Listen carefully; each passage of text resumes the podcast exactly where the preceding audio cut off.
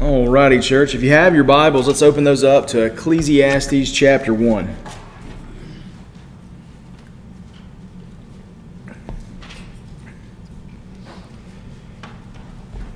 I was thinking about you all as I got dressed this morning, given that Ecclesiastes is such a kind of a Debbie Downer book. I, I dressed in my yellow shirt to be a little bit more cheerful up here. So,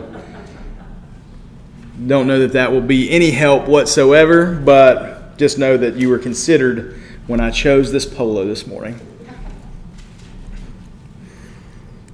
Ecclesiastes chapter 1.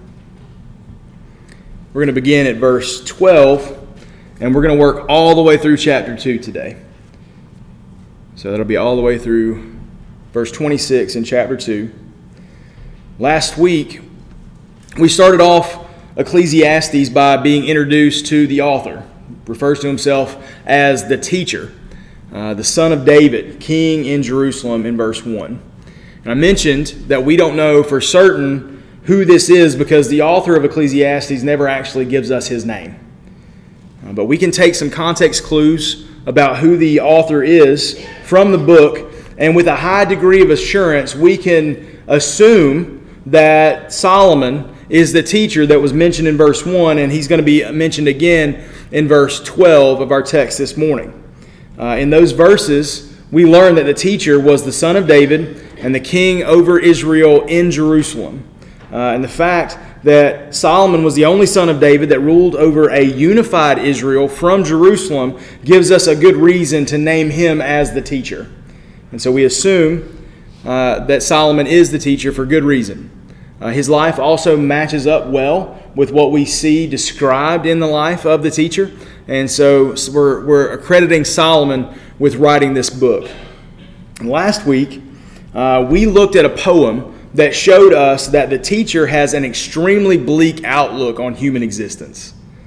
Right? In that poem, Solomon stated that everything is absolute futility, like the most futile that it could possibly be. Right? He says that no one gains anything from all their effort in this life. There's a lot going on, but none of it matters because it's all cyclical.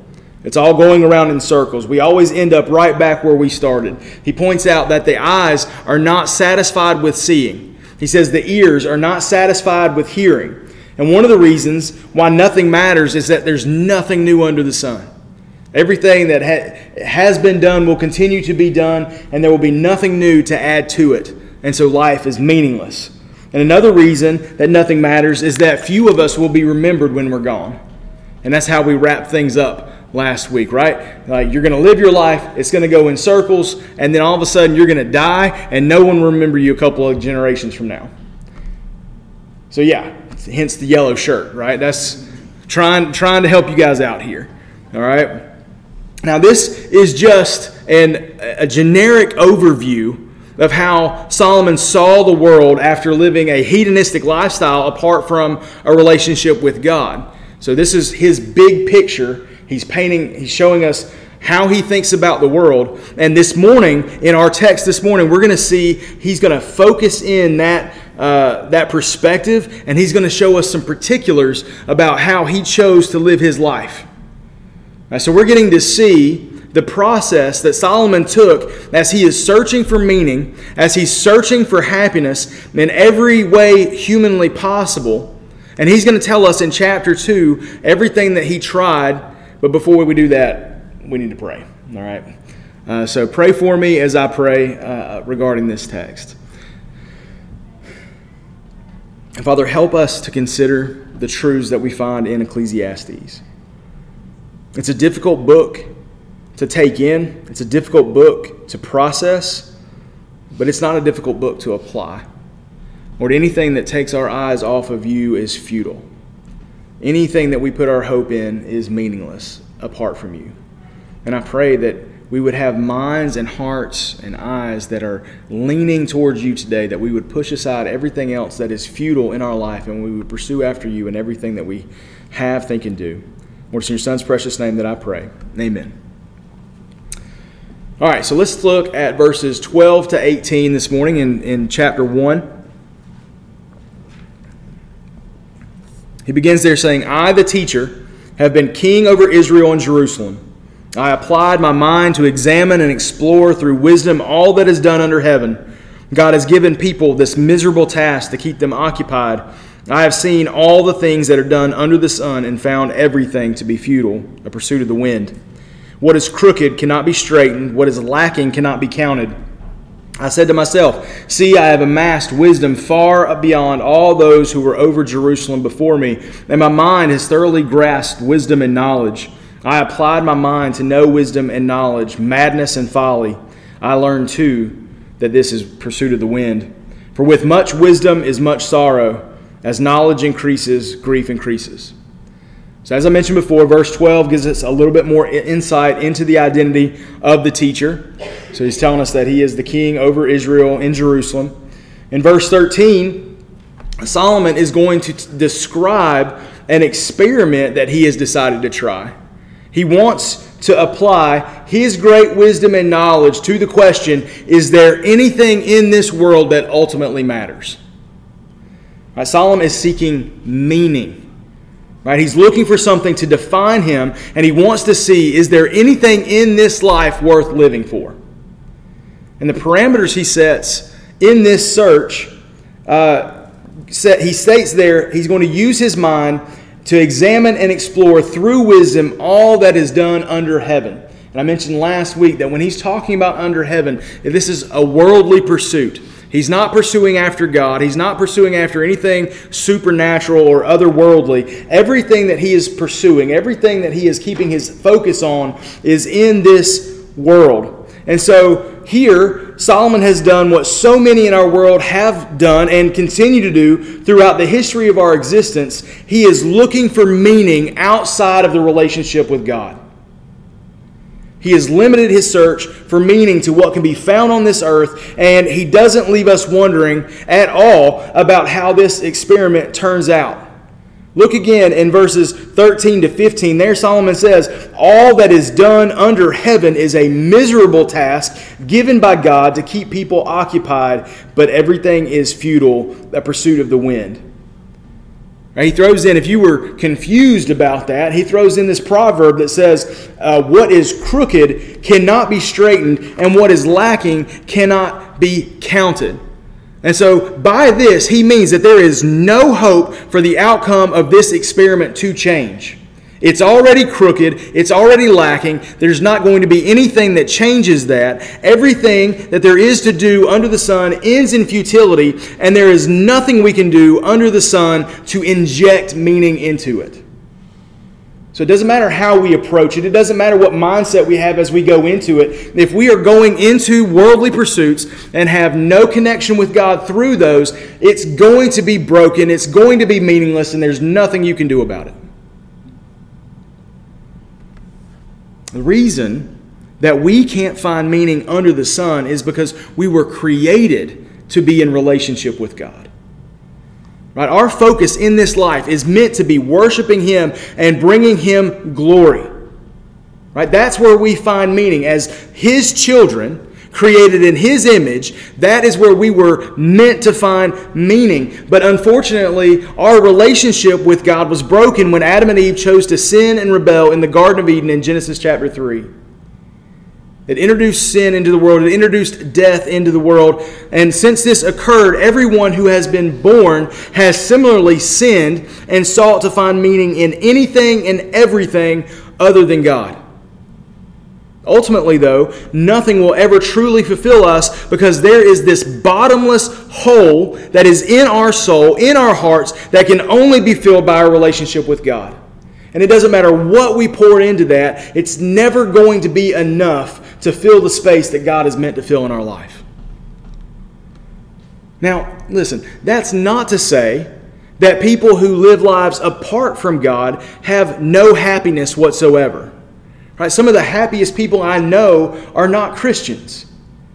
I mean, if everyone who was separated from God by their sin walked around moping like Eeyore from Winnie the Pooh all the time, and if Christians walked around skipping and singing praises and doing that all the time, don't you think there might be a correlation and people go, hmm, I think it's going to rain all day, every day. That person's skipping through the tulips in the rain And maybe there's something there that I should look into.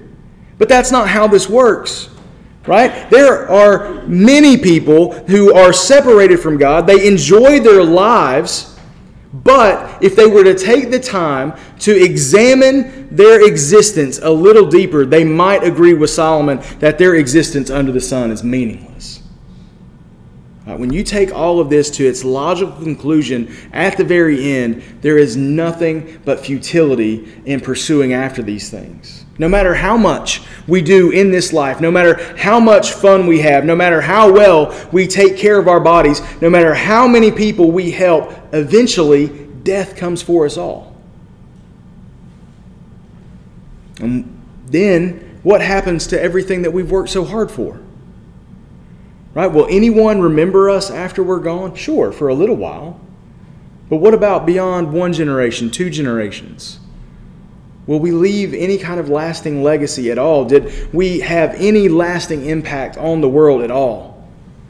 Solomon contemplates all of this as he sets out on this journey for meeting, uh, meaning. And if you look at verse 16, we're shown Solomon's first stop on this journey. Here we learn that Solomon decided to seek meaning in wisdom and knowledge. Right? Verse 17 says that he applied his mind to know wisdom and knowledge, and he also sought to understand the inverse of that as well by studying madness and folly. So he's pursuing knowledge, he's pursuing wisdom, he's trying to bring all that in, and in an effort to make this a well rounded pursuit, he also thinks about madness and stupidity. Right? What is it like to live as a wise person? What is it like to live as an idiot? Right? He's thinking about all these things and he's pursuing meaning from this. But he says this is a pursuit of the wind because with much wisdom comes much sorrow. He says, as knowledge increases, grief increases. Now, have you found this to be true? Have you ever thought about it? As knowledge increases, grief increases. Right? Have you found that the more that you learn, the worse things can tend to get in your mind? Right? Think about it. Think about back to your life when you were a child. Right? You knew nothing about responsibility. If you grew up in a decent home life, right, you knew nothing about the harshness of life. Sure, you might know a little bit about death as pets die, maybe a grandparent or two passes, but you don't really consider that one day you will be the one laying in the coffin. One day your loved ones will be surrounding that coffin mourning your life. And this is not something that we consider as normal children. Right? You have no concept of what happens in the rest of the state, in the rest of the country, in the rest of the world. You simply exist in your own little world and life is good, yeah? Right? It's good to be a kid. And then you grow up. And then you learn that the lights don't stay on just because you're cute. Right? You have to work for the money that goes into the electric bill. Right? You have to make money to pay for the water. You have to make money to pay for your place to live and the car you drive, and suddenly you know about responsibility, and that knowledge brings sorrow, doesn't it? Don't you wish you could go back to the days when someone else took care of all that for you?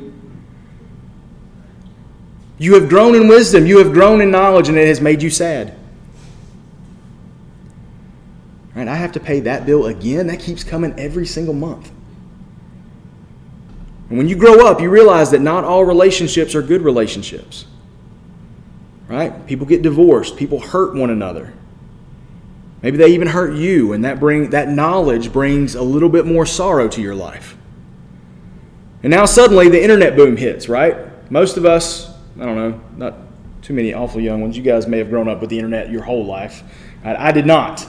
Right? We didn't have internet in my house until like 18, 19, something like that.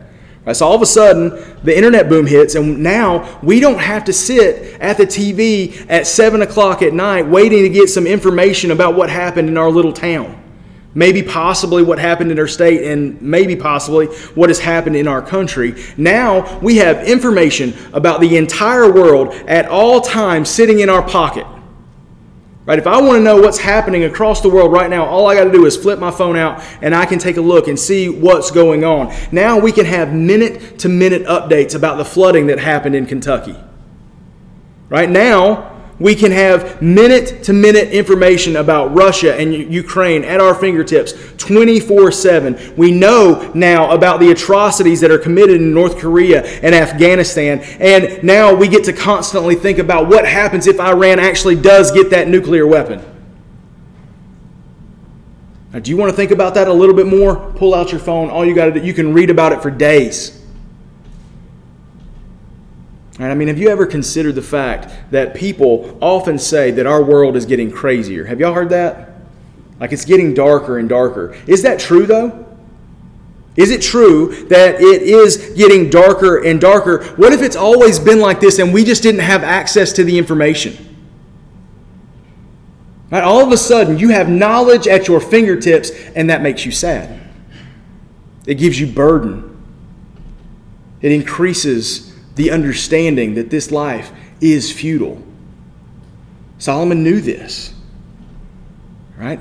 Solomon knew that the more he understood, the deeper he dove into philosophy, into wisdom, he came up with the conclusion that in this world, life is meaningless. So he dove into wisdom, he dove into knowledge, finds it empty. He knows his stuff. He's incredibly wise, and yet none of it fulfills him. And then, after his pursuit of knowledge, Solomon tells us his pursuit of pleasure, alcohol, and achievements in chapter 2, verses 1 to 11. Follow along with me as we look at those.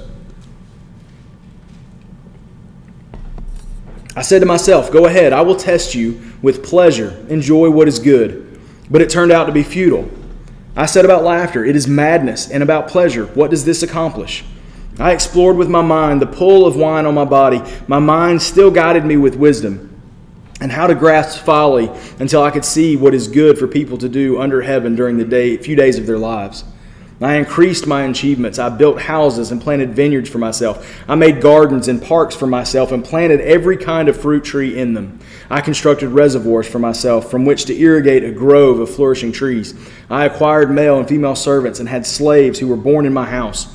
I also owned livestock, large herds and flocks, more than any, all who were before me in Jerusalem. I also amassed silver and gold for myself, and the pleasure of kings and provinces. I gathered male and female singers for myself, and many concubines, the delights of men. So I became great and surpassed all who were before me in Jerusalem. My wisdom also remained with me. All that my eyes desired, I did not deny them. I did not refuse myself any pleasure, for I took pleasure in all my struggles. This was my reward for all my struggles. When I considered all that I had accomplished and what I had labored to achieve, I found everything to be futile in a pursuit of the wind. There was nothing to be gained under the sun. So, right off the bat, we see him deciding to dive into pleasure, right? Whatever feels good, do it. And this is kind of the mantra of our world today, right? As long as it feels good to me, it's got to be fine, it's got to be right. But ultimately, it's futile. Why? Because pleasure never lasts. Right? The pleasure of good company ends at some point. Some, you got to go home. But you're always welcome at my house, but you got to go home eventually. Right? The pleasure of a good meal. I mean, I'm sure that there's probably a meal or two in your life that you can call back and remember even today but that meal is over at some point, and you're going to get hungry again, probably within a few hours. And that meal starts to fade away. Right? The pleasure of a good relationship. If everything goes right your whole life, and it's just the perfect relationship, I hate to break this to you if this is news, but it's going to end in death. And The death rate is 100% for every single person. So even the best relationship you can possibly have will end up with one of you being left waiting for grief for the other for a while. It says the next thing that he looks into was alcohol. And I, I love the way he talks about this. Okay, this is it. If you look at the Bible correctly, even in something in, in Ecclesiastes, you can find something that's incredibly funny. Because he approaches alcohol in two ways. Right, he says, at first, he comes with the sophisticated approach. Right, he says he explored I explored the pull of wine on my body with my mind still guiding me with wisdom. Right, so in this, and what I'm thinking of here, you know, he's sitting at the vineyard, right? He's got the glass, he's taking a sip, he's swirling it around, swishing it in his mouth a little bit, taking in the nodes, right? He's doing all this sophisticated stuff, maybe pinky up in the air. I don't know. I, I don't know how you do all that. Um, but all that snooty stuff, right? So he's, he, he's enjoying it, eh, but he's got wisdom on his side, so he's being very sophisticated. And then after that, he says, So I went with, the, with wisdom in mind the first time, and then I went with folly. So stupidity, right? And so he goes from this sophisticated wine connoisseur to a full on frat boy. Right? He goes from swirling the wine around to keg stands, right? Like it's he's he went off the deep end and he's getting rowdy, he's drinking until he passes out and he's hungover the next morning. He said, I gave myself over to all of it. I need to understand. I need to understand what these people think of when they enjoy a, a good year, for whatever that means. And I need to also understand what these, these people are pursuing when they try to get blackout drunk. He says, I pursued it all. where does this leave him? Well, he says that in alcohol, he sees the only way that some people find any happiness at all during their few days of their lives. Why? Because it gives them an escape. Because in reality, they know ultimately life is futile. Ultimately, there is nothing that is worth living for out there. And so they try to escape that for a little while and they try to cover it up with alcohol.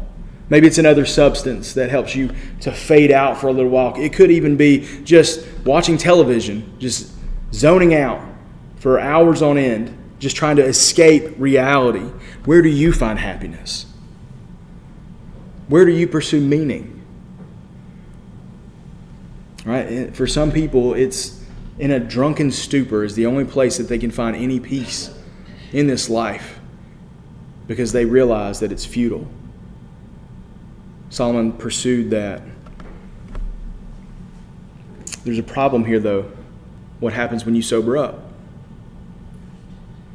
All those problems that you tried to escape are still there. Everything that you were running away from, they don't drown in the alcohol. Nothing changes about your life, so in the end, this is meaningless as well. After alcohol, Solomon mentions striving for achievements to bring meaning into his life. In verses 4 to 11, Solomon says he built houses, he planted vineyards, he made gardens and parks for himself. He says he planted every kind of fruit tree. He built reservoirs to irrigate the groves of trees that he planted. He acquired servants. He owned large herds and flocks. And then just to tout, you know, pat himself on the back, he said, by the way, that was more than anyone else had in Jerusalem before me. That's how awesome I was. It says he amassed a huge amount of wealth. He gathered singers and many concubines around himself. He became greater than any king that ever came before him. He says, All that my eyes desired, he didn't deny them to himself. This was his reward for all that he had accomplished. And what did it get him? He says everything was futile and a pursuit of the wind. None of it fulfilled him. None of it provided any ultimate meaning for his life. And what were his reasons for having zero fulfillment? He explains it uh, in verses 12 to 23 he says then i consider then i turn to consider wisdom madness and folly for what will the king's successor be like he will do what has already been done and i realize that there is an advantage to wisdom over folly like the advantage of light over darkness the wise person has eyes in his head but the fool walks in darkness yet i also knew that one fate comes to them both so I said to myself, What happens to fool to the fool will also happen to me. Why then have I been overly wise? And I said to myself that this is also futile. For just like the fool, there is no lasting remembrance of the wise, since in the days to come both will be forgotten. How is it that the wise person dies just like the fool? Therefore, I hated life, because the work that has been done under the sun was distressing to me, for everything is futile in a pursuit of the wind. I hated all my work that I labored at under the sun, because I must leave it to the one who comes after me. And who knows whether he will be wise or a fool? Yet he will take over all my work that I labored at skillfully under the sun. This too is futile. So I began to give myself over to despair concerning all my work that I had labored at under the sun. When there is a person whose work was done with wisdom, knowledge, and skill, and he must give his portion to a person who has not worked for it, this too is futile and a great wrong. For what does a person get with all his work and all his efforts that he labors at under the sun? For all his days are filled with grief, and his occupation is sorrowful. Even at night, his mind does not rest. This too is futile. So, in this section, Solomon acknowledges that there is an advantage to being wise over being stupid. Right? He says that the wise person has eyes in his head, but the fool walks in darkness. So the wise person is seeing things that are going on. He's processing this stuff well. The foolish person just walks into stuff. Right? He's walking in darkness, walks into foolish situations, does things stupidly. And so I think all of us would agree that being wise is better than being a fool, yeah? Wouldn't you agree with that? Having wisdom in your head is better than being stupid? I think all of us would agree with that. But in the end, whether you are wise or whether you are a fool, everything ends the same way death. Smart people, stupid people, doesn't matter how it goes, you're all going to die. now, if you're stupid, you might get there faster, right? But we see here that it doesn't matter one way or the other, whether he is wise or whether he is stupid, everybody ends in the same place. All that has been done in wisdom will be forgotten, just as those who lived in folly will be forgotten. So, what's the point? Why live like this? And along with this, Solomon grieves over the idea of leaving his work to someone who didn't work for all that he will be given. Right? What if this person that I leave this stuff to is a moron? Right? I have worked with wisdom. I have cultivated these lands. I've built up this massive amount of wealth. And what if the kid that I leave this to is a complete idiot and he wastes it away? Then all of my effort would be futile. It would be meaningless. And he says also, like, I don't want to give this away to someone who didn't do anything to earn it. Right? I put in this work. I did all this stuff and I'm just going to hand it to someone else, and all of a sudden they get everything that I worked for, it's futility. Eventually, my life is going to end, and I'm going to hand this off to someone else, and I have zero control of what's going to happen to it. Life is meaningless. And if we just close the book right there, like we would need some Prozac or something as we left this place. I mean, this is a bleak outlook on life. So, what's the solution? What do we, where do we find hope? Where do we find meaning? Well, luckily, Solomon hasn't gone completely off the reservation, and he gives us some ideas of how to find hope. Look in verses 24 to 26. He says, There is nothing better for a person than to eat, drink, and enjoy his work. I have seen that even this from God is from God's hand, because who can eat and who can enjoy life apart from him? For to the person who is pleasing in his sight, he gives wisdom, knowledge, and joy. But to the person he gives the task of gathering and accumulating in order uh, to give to the one who is. Let me start that over. For to the person who is pleasing in his sight, he gives wisdom, knowledge, and joy. But to the sinner, he gives the task of gathering and accumulating in order to give to the one who is pleasing in God's sight. This too is futile and a pursuit of the wind. How do we live a life that has meaning? How do we find wisdom, knowledge, and joy that has ultimate meaning? We do what is pleasing to God. We seek after that relationship with Him. We live for Him. We honor Him. We bring Him glory. That's how we focus on everything. When we walk out of this place today, our mind should be how do I glorify God today? Right? And that's going to look differently for each of you. But that's the reason when I was going, when I've preached through the values of this church, I put a huge emphasis on intentionality. Right? It's going to look differently for all of you, but as you go from this place, you should have in your mindset, I'm going to live for God today. I'm going to do what pleases God today. What will that look like for me today? I have no idea, but I'm going to go out of this place. I'm going to be mindful of it as I go because that is the only way that I can find meaning in this life. Us working for the kingdom of God, us striving to be in relationship with Him, is the only thing that matters in this life. It's the only thing that transfers in this life to the next. Everything up will be everything else will be burned up in the refiner's fire. We take nothing with us except for the work that we have done for the kingdom of God in this life. Do you want wisdom? Do you want knowledge? Do you want joy? Notice he doesn't mention happiness here. Because sometimes living for God means that we have to self sacrifice ourselves and we don't get the happiness that we want. But we get something so much better than that and we get joy that cannot be taken away by any circumstance that we will face in this life. We will get wisdom, we will get knowledge, we will get joy. And the sinner, the person who is constantly walking in, in rebellion against God, what do they get? They get the task of gathering and accumulating in order to give it to the one who is pleasing in God's sight. If we are not in pursuit of God, then our lives are meaningless. Ultimately, at the end of the day, at the end of our life, we're going to present all of this stuff before God. And it's not going to matter because if we do not have a, a personal saving relationship with Jesus Christ, nothing that we offer up matters.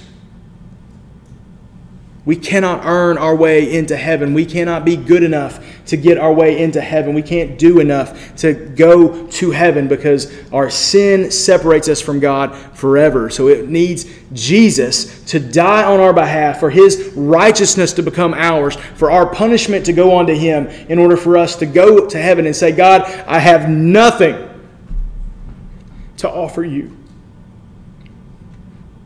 The only reason why I should be here is because of Christ. You are pursuing something here today, church. Every single day you wake up and you are pursuing something. You are trying to find meaning somewhere. And the question is are you seeking that meaning in the work that you're doing? Are you seeking that meaning in your, your relationships? Are you seeking that meaning in, in, in your self esteem? Where are you seeking that meaning? Or are you seeking that meaning in your relationship with God? One of these is futile and meaningless, and the other means everything. Let's pray together.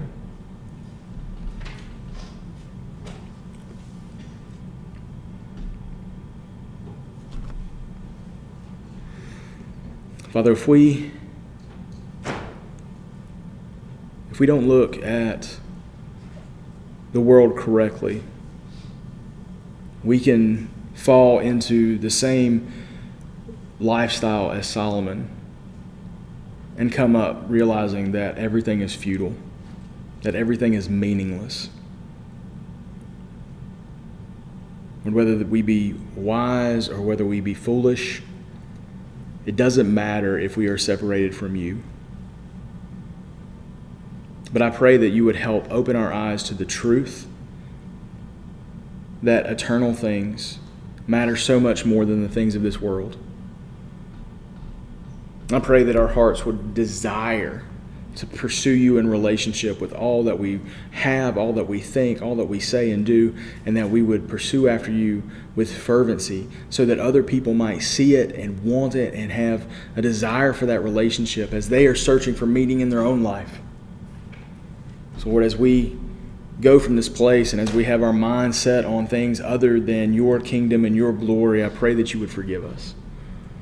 I pray that you would convict our heart and that we would repent of that and we would turn and we would be striving with everything that we have to make meaningful connection with people so that they might see the beauty of your Son. I ask all this in your Son's precious name. Amen.